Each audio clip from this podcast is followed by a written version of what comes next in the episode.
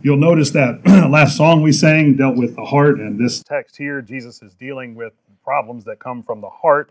We'll be talking today about this question, is your heart right with God? I want to welcome you with us, those who may be joining us online. We're thankful for your presence with us. If you're listening to this lesson later on, we're thankful that you've tuned in. If we can be helpful to you, if we can serve you in some way, if we can help you, certainly, if you're trying to draw nearer to the Lord, we want to help you do that. It's our desire to draw near to Him and to be together as we do that. We want to help you if we can do that in any way. Grateful for those who are with us. We have visitors with us today. That's always an encouragement. And see our members that are with us as well. We've been traveling for a few days, so it's good to be home. It's good to be back together with everybody. We know there are some of our members that are out sick. We'll be prayerful about that they'll be back with us as soon as they can. And we trust in our good grace of our God that'll be so.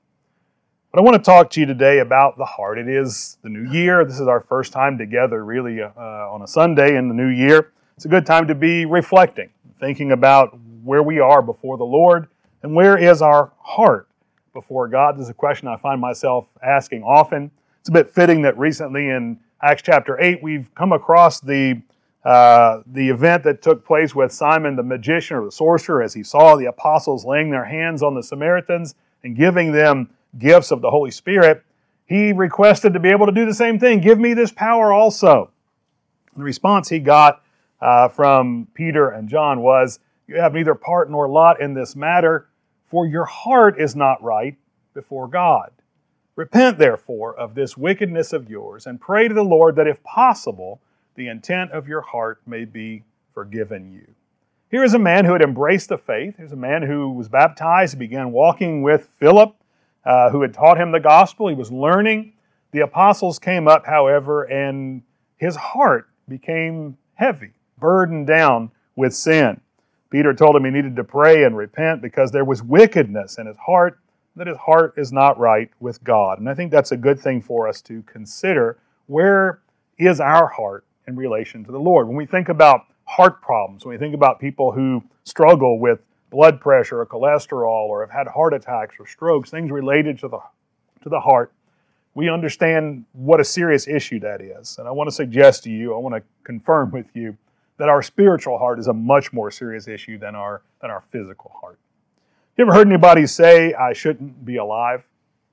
I discovered as I was doing some research for this lesson, there's actually a television program that's been on for 6 or 7 seasons called I Shouldn't Be Alive. It deals with people who survived shark attacks or really bad auto accidents or have had cardiac events and have come through it. And so there's a whole series of studies done on people who have had near-death experiences. But this phrase, I shouldn't be alive, maybe you've even said that after some particularly harrowing moment of something that you've gone through. And the truth is, that's where we all are spiritually. A near-death experience changes a person. There is a Dr. Bruce Grayson, who is a professor emeritus there of psychiatry and neurobehavioral sciences at University of Virginia, and he talks about people who've had these near-death experiences. He studied that quite extensively, and he says, I've got story after story of people who couldn't go back to the same profession. Career police officers who couldn't shoot after a near-death experience. People who were in competitive businesses who no longer felt it was meaningful to get ahead at someone else's expense. He says many people will simply change careers after a near-death experience. The path they were on changes dramatically because they recognize the frailty of life and how close they are at any moment to not being where they are now. I think that's an important exercise for us, spiritually speaking, as well.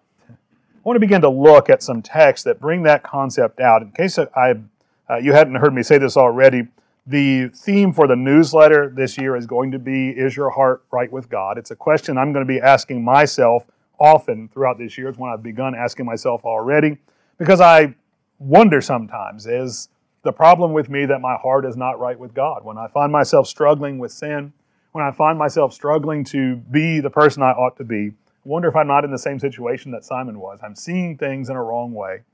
And so in Genesis 2, we begin looking at the command that God gave to Adam from the very beginning. And this concept that death is very near in this world of sin. Genesis 2, verse 15, God still has the man in the garden. The Lord God took the man and put him in the Garden of Eden to tend and keep it. And the Lord God commanded the man, saying, of every tree of the garden you may freely eat, But of the tree of the knowledge of good and evil you shall not eat, for in the day you eat of it, you shall surely die." What God is telling Adam and Eve there in the garden is that sin is fatal. Disobeying God's plan for us, He who made us, the Creator who made us perfectly suited for the life He wanted us to have, disobeying Him is fatal. It is a separation from Him, which is the worst death. And not only that, they didn't know it at the time, but it would lead to their physical death and all of these problems that we experience in this broken world. But God revealed the law of sin and death from creation. Along with the very first commandments He gave them in the pristine beauty of the garden, He said, if you do not do these things, you will surely die. And of course, we know how the story goes. Eve gave in to temptation, Adam gave in to temptation, and they died spiritually before the Lord. They're separated from Him, they're hide from Him among the trees of the garden, even though He's coming to have fellowship. And then they have to answer these tough questions. What are you doing? And the curse is handed down on earth. This world has been broken because of the sin that they let in. And so we get to chapter 4. And Cain murders Abel. And God comes to speak to Cain in verses 10 and following. And He said, "What have you done? The voice of your brother's blood cries out to me from the ground.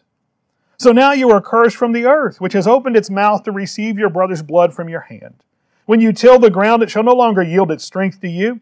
A fugitive and a vagabond you shall be on the earth." And Cain said to the Lord, "My punishment is greater than I can bear. Surely you have driven me out this day from the face of the ground. I shall be hidden from your face. I shall be a fugitive and a vagabond on the earth. And it will happen that anyone who finds me will kill me." The Lord said to him, "Therefore whoever kills Cain, vengeance shall be taken on him sevenfold." And the Lord set a mark on Cain, lest anyone finding him should kill him. I think it's telling here. Cain knew that he deserved death, and yet he begged for grace, and he begged for life. And God, in His grace, says, "No one is going to kill you, Cain.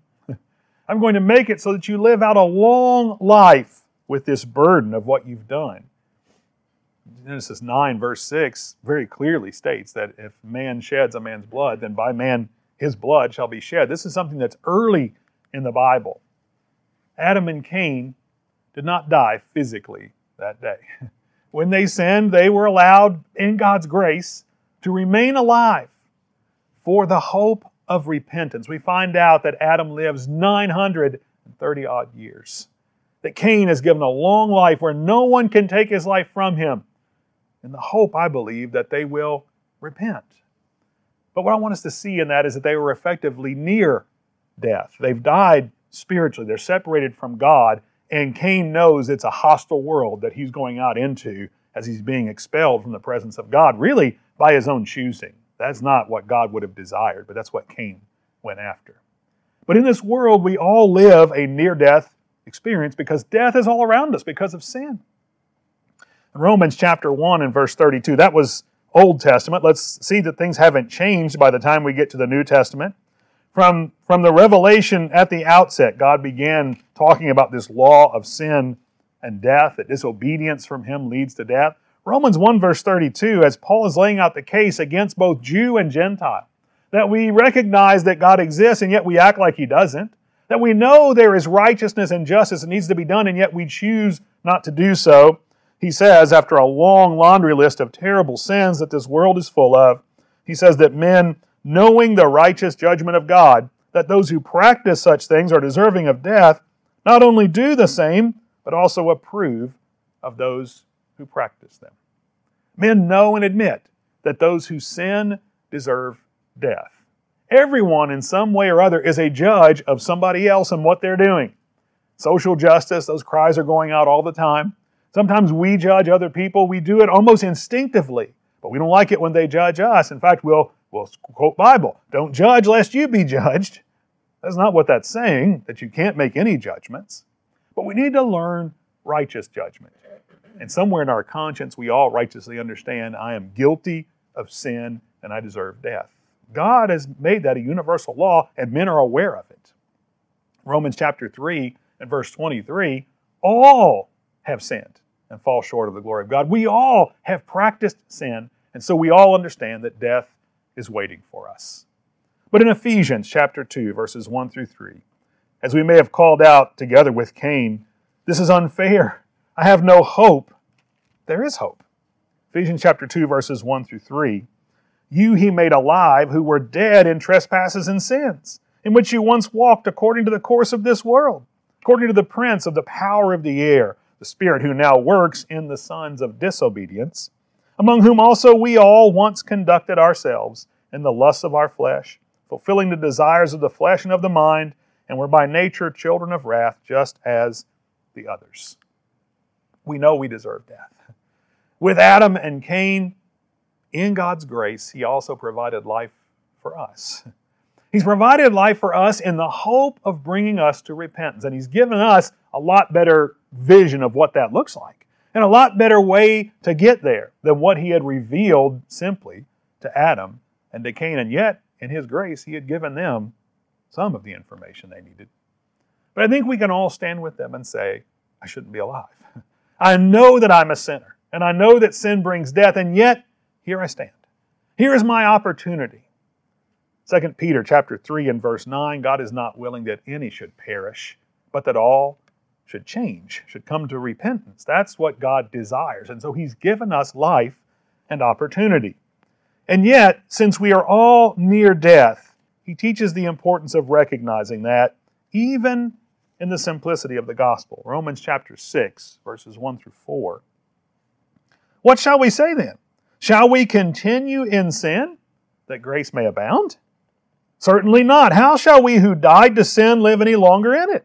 Do you not know that as many of us as were baptized into Christ Jesus were baptized into His death?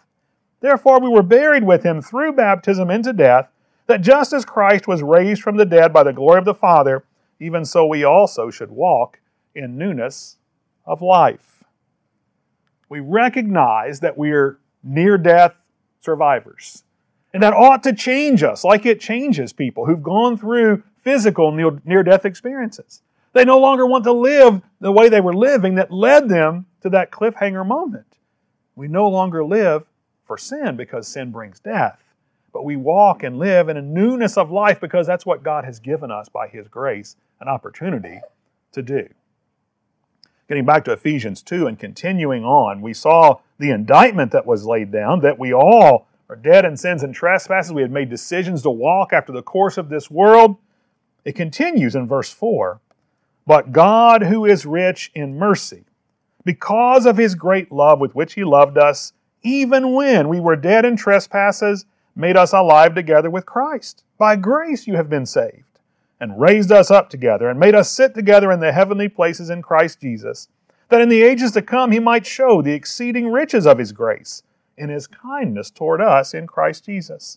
For by grace you have been saved through faith, and that not of yourselves, it is the gift of God, not of works, lest anyone should boast, for we are His workmanship, created in Christ Jesus for good works, which God prepared beforehand that we should walk in them.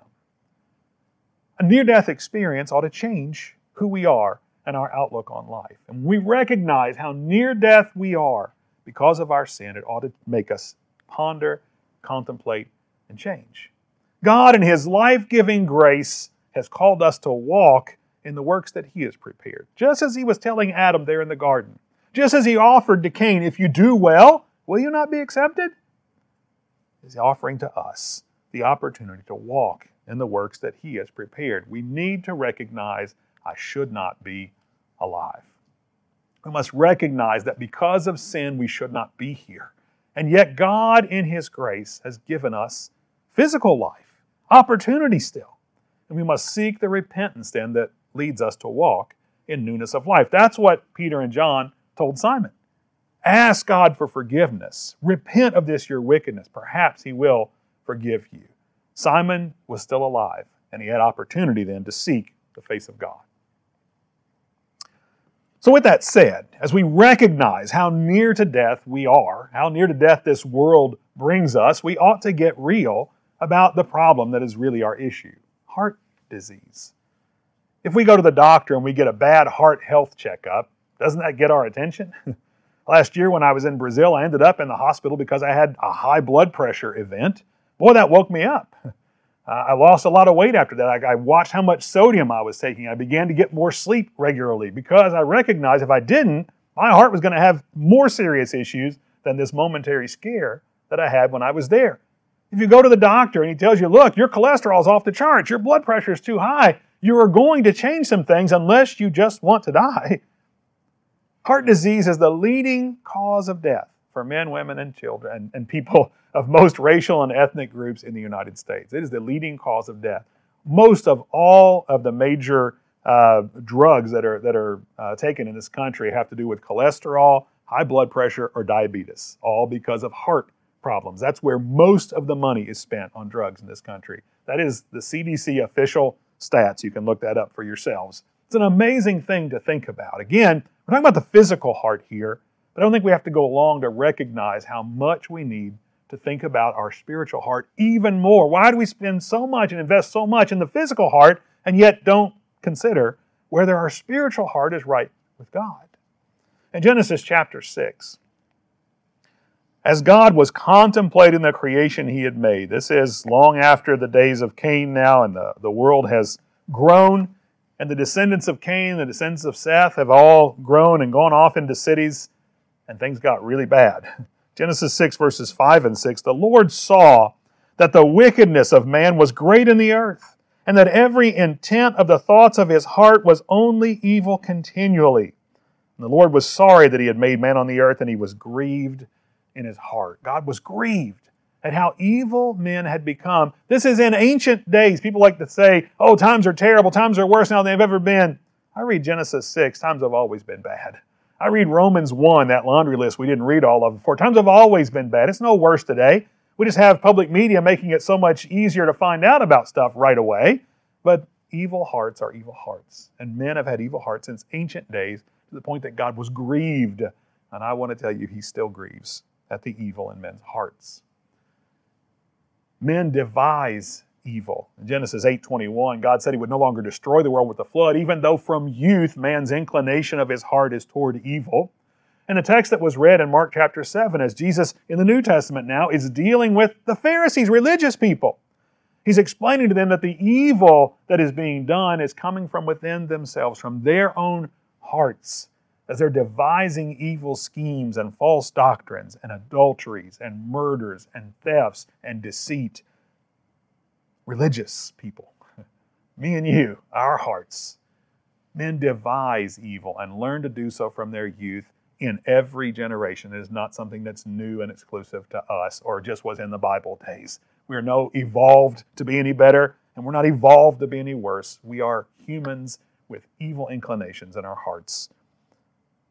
And if you look at it, it's not that we're born in sin. Some people believe when they look at the state of man's hearts, well, the babies are just born that way. We're not born sinful, but we're born into a world that is given over to sin. The Ephesians reading said it was the course of this world. The natural inclination of this world is to go into sin and to be sons of disobedience. And we learn early how to begin to do that and to find ways to get away with it. And so our heart gets harder and harder, and we devise more and more evil schemes to cover up the evil that we've already been doing. And we can see that in godly people in the Bible whose hearts are beginning to give themselves over to hardness, but who seek for a real diagnosis and begin to get real about heart disease so they can make the changes that are needed. In Jeremiah chapter 17 and verse 9, God doesn't pull any punches. He's straightforward about the diagnosis. He wants us to know the situation so that we can respond. And He's talking to Israel here, but I think it's no different for us. Jeremiah 17 and verse 9, the heart is deceitful above all things and desperately wicked. Who can know it? The Lord responds, I, the Lord, search the heart. I test the mind, even to give every man according to his ways, according to the fruit of his doings. God has declared the diagnosis. Our hearts are diseased. Don't fool yourself and think you got the good one, that you've had no problems. You've got no evil harbored up in your heart. God says men's hearts are evil. Psalm 139 and verse 23, David, before the time of Jeremiah, recognizing that only God can help, said these encouraging words. Psalm 139, verse 23. As he analyzed his own situation, he said, Search me, O God, and know my heart. Try me and know my anxieties. See if there is any wicked way in me, and lead me in the way everlasting. He didn't trust himself to make his own diagnosis. He desired God's diagnosis. In Psalm 19 and verse 12, as he's exalting the power of God's word, he says that God can change us, that God is the one who can see into our hearts, and He can help us to be guided out of every false way into every proper way. David was desirous of God's diagnosis, and he's an encouragement to us to desire the same thing. It's God's Word that has the power to diagnose us. Hebrews chapter 4 and verse 12, a verse I believe we know quite well. But Hebrews 4 verse 12 speaks of the power that God's Word has to see where we cannot, where we won't admit. The Word of God is living and powerful, sharper than any two-edged sword, piercing even to the division of soul and spirit, of joints and marrow, and as a discerner of the thoughts and intents of the heart. We need to develop a love for the Word of God because it can do the surgery that's delicate and needed that gets into the heart of the matter, no pun intended. James chapter 1 tells us that we need to become doers then as we look into that word. We'll see that verse in just a moment in a different context here. I want you to notice what happened with Rehoboam, who ignored his sickness and its cure. And I forgot to put the verse up there. I think it's 2 Chronicles 14, verse 4.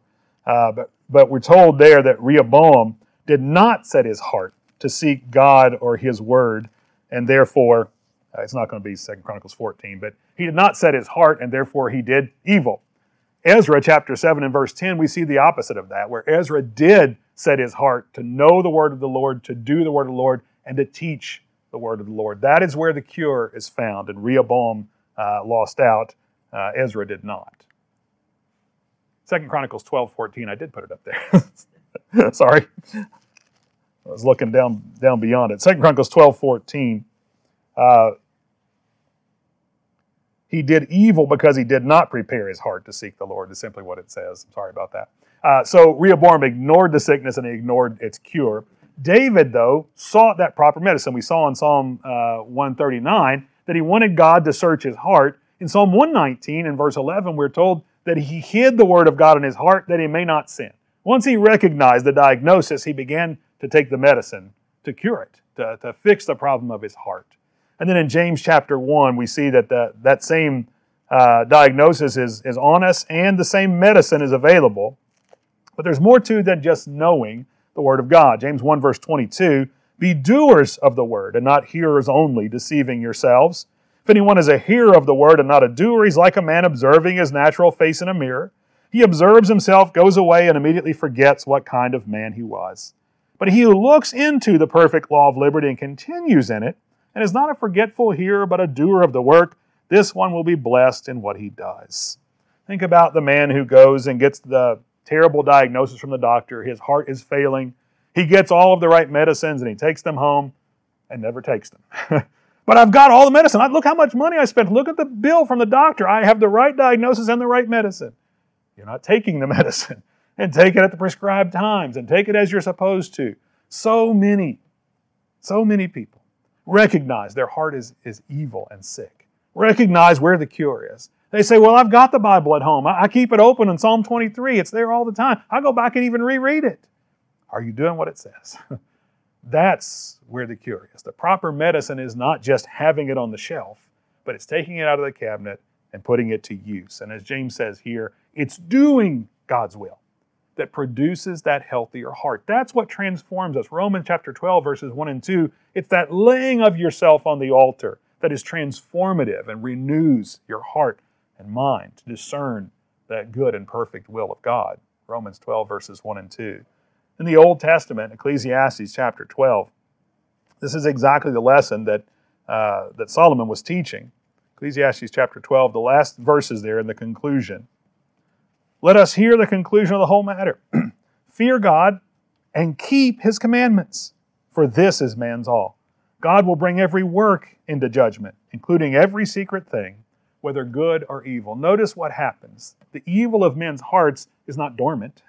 It begins to work, and it begins to work in your life. And the undoing of that is not just knowing what the right thing to do is and continuing to do the wrong. It is putting that away. It is dying to that, which is where we're going to find the cure, and working what is right and what is good. It is the practice of God's will that is the health bringer.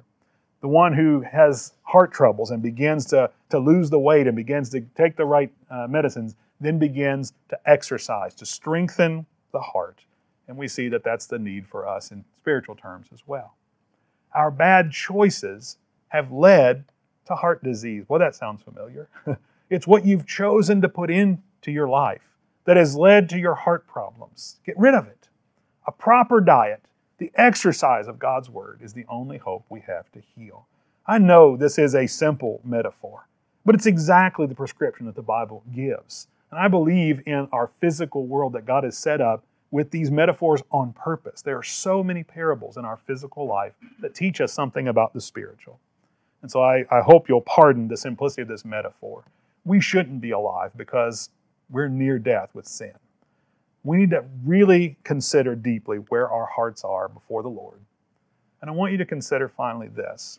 How would you live if you realized your heart was beyond repair? There was nothing you could do, and someone was a donor for you to have a new heart. My uncle was the last person to live with a Jarvik 7 heart. I don't know if you remember those mechanical hearts back in the 70s and 80s. He was the last recipient. They had discontinued it, and he got the last one. He did not live long with it, unfortunately. That was part of the problem. Mechanical hearts just weren't working as they were meant to. But he was so thankful for the extra time it gave him to be able to say goodbye to his family. He knew it wasn't going to be long. But what if you received a heart that did work and that effectively gave you a quality of life that you never had before and extended your life? Katharine Herman was dying of heart failure at 20 years of age. She had already undergone 20 surgeries on her heart by the time she was 20 years old. And in college, she was about to die when she realized there was nothing else. And so she went into the hospital to wait for a heart donor. And she said, in the quote in the magazine here, that she knew she was either going out on a gurney toward the morgue or she was going to walk out of there with a new heart. Those were the only two options as she went into the hospital that day. And so she's telling her story years later when she got to meet the people whose daughter ended up donating the heart, giving the heart after a terrible accident. But here's what she said. I want to make sure to live a life full of energy and vibrancy ahead. And in order to do that, and the reason I want to do that is to honor the person of the organ that I'm getting. What if I became the Olympic champion of sitting on the couch eating chips with this new heart that somebody's daughter had given? How is that going to honor what they've done, this sacrifice that they've made? She wanted to live in such a way that she would honor the sacrifice. Not long after her surgery, she ran a 5K. First time she'd ever been able to do that in her life, and now she's developing strength in this heart, and she's engaging with this family that made this supreme sacrifice on her behalf. How would you live if you had received a new heart? When it comes to sin, the truth is only a new heart can overcome. David's famous Psalm in 51, after his affair with Bathsheba, after his sin there, you see what he asks for. The one who recognized that only God could diagnose the problem, only God could fix the problem, when he realized his heart was beyond repair, Psalm 51 and verse 10, create in me a clean heart, O God, and renew a steadfast spirit within me. Notice he didn't say, cleanse my heart. It's interesting, the language. He says, create in me a new heart. He needs a newly created clean heart in place of the one that he had before. David recognized that because he had already been doing the other work of diagnostic and recognizing where he really was and allowing God to point that out through his word. He recognized how horribly his heart needed renewal. In Ezekiel chapter 18, there's a couple of texts here that I think are just fascinating in their context. But Ezekiel chapter 18 and verse 31, God tells Israel, cast away from you all the transgressions which you have committed and get yourselves a new heart and a new spirit. For why should you die, O house of Israel? The very things that David had been asking for, Ezekiel said, that's what you need, all of you, Israel. But then when we get to chapter 36, after he tells them to do that, he gives them the diagnosis and says, here's the only hope you have. Get rid of that bad heart and get a new one. In chapter 36 and verse 26, here's what he tells them. I will give you a new heart and put a new spirit within you. I will take the heart of stone out of your flesh and give you a heart of flesh. It's God who's going to do that operation. He told them they needed a new heart, and then He promised to provide it for them. And certainly that promise is a promise that extended then to us. How was He going to do that? He's going to do it through the Messiah who was to come and who has come by now. But again, we see what we saw at the beginning. By God's grace, He gave them an extended life. He gave them more opportunity, but He gave them more than just a new heart. By grace, He has given them, He's given us a new life. It's not just the organ that has changed, but it's what we've done with it now, the expression that ought to be completely changed. We mentioned this verse early in our class, Galatians chapter 2, in our thinking about the Lord's Supper, that is, Galatians chapter 2 and verse 20. This is how Paul responded since he had a new heart. I have been crucified with Christ. I was near death, I died. It is no longer I who live, but Christ lives in me. And the life which I now live in the flesh, I live by faith in the Son of God, who loved me and gave Himself for me. I want to honor the one who gave His life for me, is what Paul's saying. In Romans chapter 6, as he describes the new life that comes, he talked about the diagnosis. We don't just get grace so we can continue sinning. Something has to change. We need to honor the one who gave us this life. We were baptized into Christ, into His death, verse 3. So we were buried with Him, near death, into death, that just as Christ was raised from the dead by the glory of the Father, even so we also should walk in newness of life. For if we have been united together in the likeness of His death, certainly we also shall be in the likeness of His resurrection, knowing this, that our old man was crucified with Him, that the body of sin might be done away with, that we should no longer be slaves of sin. We have a new life, not like the old one that we lived. And I want to encourage you with Colossians chapter 3. It's a longer reading, but I think it's so important that we understand this concept of the new life in this light. Colossians chapter 3, verses 1 through 10. Again, this is Paul's understanding of one who died in his place and what it means now as he has a transplanted heart and life. If you were raised with Christ, seek those things which are above where Christ is, sitting at the right hand of God. Set your mind on things above, not on things on the earth, for you died and your life is hidden with Christ in God. When Christ, who is our life, appears, then you also will appear with Him in glory. Therefore put to death your members which are on the earth, fornication, uncleanness, passion, evil desire, and covetousness, which is idolatry. Because of these things, the wrath of God is coming upon the sons of disobedience, in which you yourselves once walked when you lived in them. But now you yourselves are to put off all these, anger, wrath, malice, blasphemy, filthy language out of your mouth. Do not lie to one another, since you have put off the old man with his deeds, and have put on the new man, who is renewed in knowledge according to the image of Him who created him. Amen. It's a new life. It's not just a new heart, but it's what that new heart takes you to do with the rest of your life. Running a marathon before the Lord. How should we live then to honor the one who gave us this new heart, this new life? By laying down His own. John 3:16, we've got that verse memorized. God so loved the world that He gave His only Son. He didn't just say, here, borrow Him for a little bit. Gave Him. We murdered Him. Put Him to death. But God intended that to happen because He then could become the donor of life to us through His death into life by the power of an everlasting life. In Hebrews chapter 10, the Hebrew writer understands so clearly this concept of how to honor the one who gave Himself for us. Let us hold fast, this is verse 23 of Hebrews 10, let us hold fast the confession of our hope without wavering, for He who promised is faithful. And let us consider one another in order to stir up love and good works, not forsaking the assembling of ourselves together, as is the manner of some, but exhorting one another, and so much the more as you see the day approaching. For if we sin willfully after we have received the knowledge of the truth, there no longer remains a sacrifice for sins, but a certain fearful expectation of judgment and fiery indignation which will devour the adversaries. Anyone who has rejected Moses' law dies without mercy on the testimony of 2 or 3 witnesses.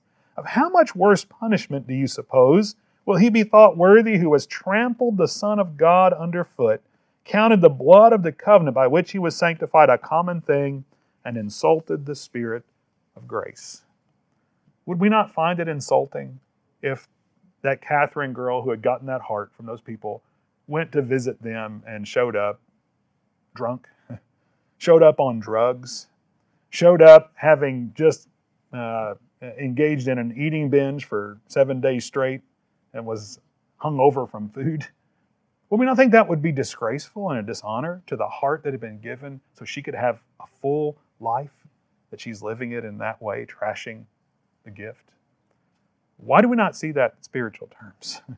What God has given us so richly, that cost His Son His life, that cost God's own heart, delivered to us.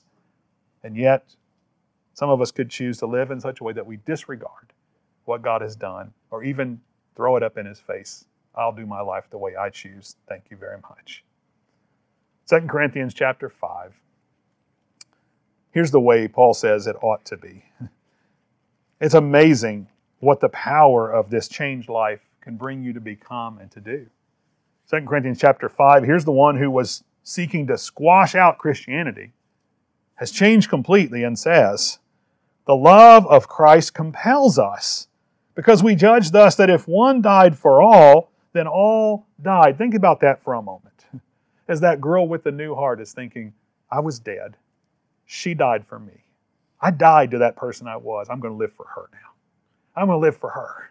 That's what Paul was saying in Galatians. That's what he's saying in Colossians. What he's saying here.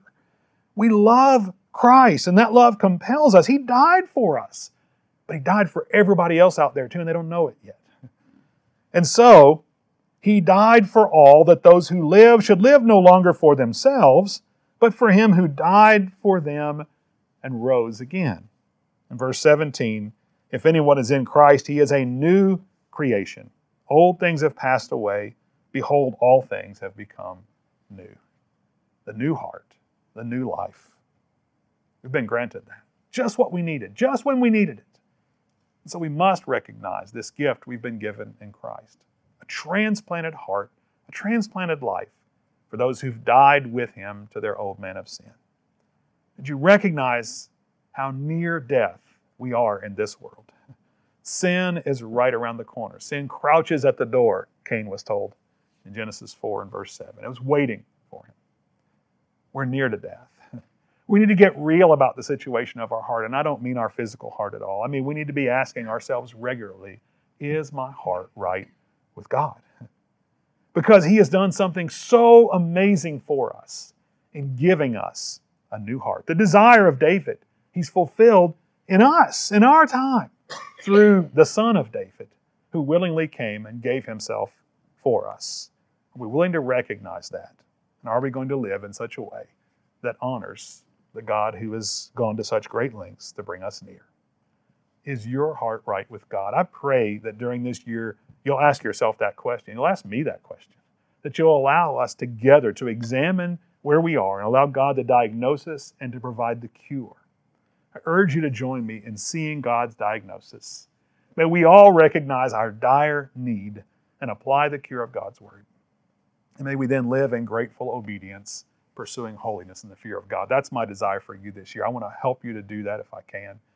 If you have not died with Christ already, if you haven't put on Christ in baptism, you can't really begin this problem. The issue is there. You're near death. You are dying in sin. But God has diagnosed that, and He's telling you about it all the time in His Word. And He's given you the cure, which is a transplanted heart and life through the life of Jesus Christ. We want to help you to die to that old person of sin. We want to help you to rise to walk in a newness of life and the works that God has provided for you. We want to help you to find the fulfillment of serving God in Christ. If we can help you do that, please don't leave here today without resolving that issue. If you're online and hearing these things, you want to study more about it, we'd love to help you. If as a Christian you've been struggling, if your heart is not right, then we want to pray with you. We want to help you repent of the wickedness of your heart and ask God for forgiveness, just like Peter and John did with Simon the sorcerer, who said, pray with me, pray for me that these things may not come to be. If we can help you in that way as well, what a better way to start off the new year than to analyze where we are and to walk in good health with the Lord the rest of this year. If we can help you with that, make your need known. We're going to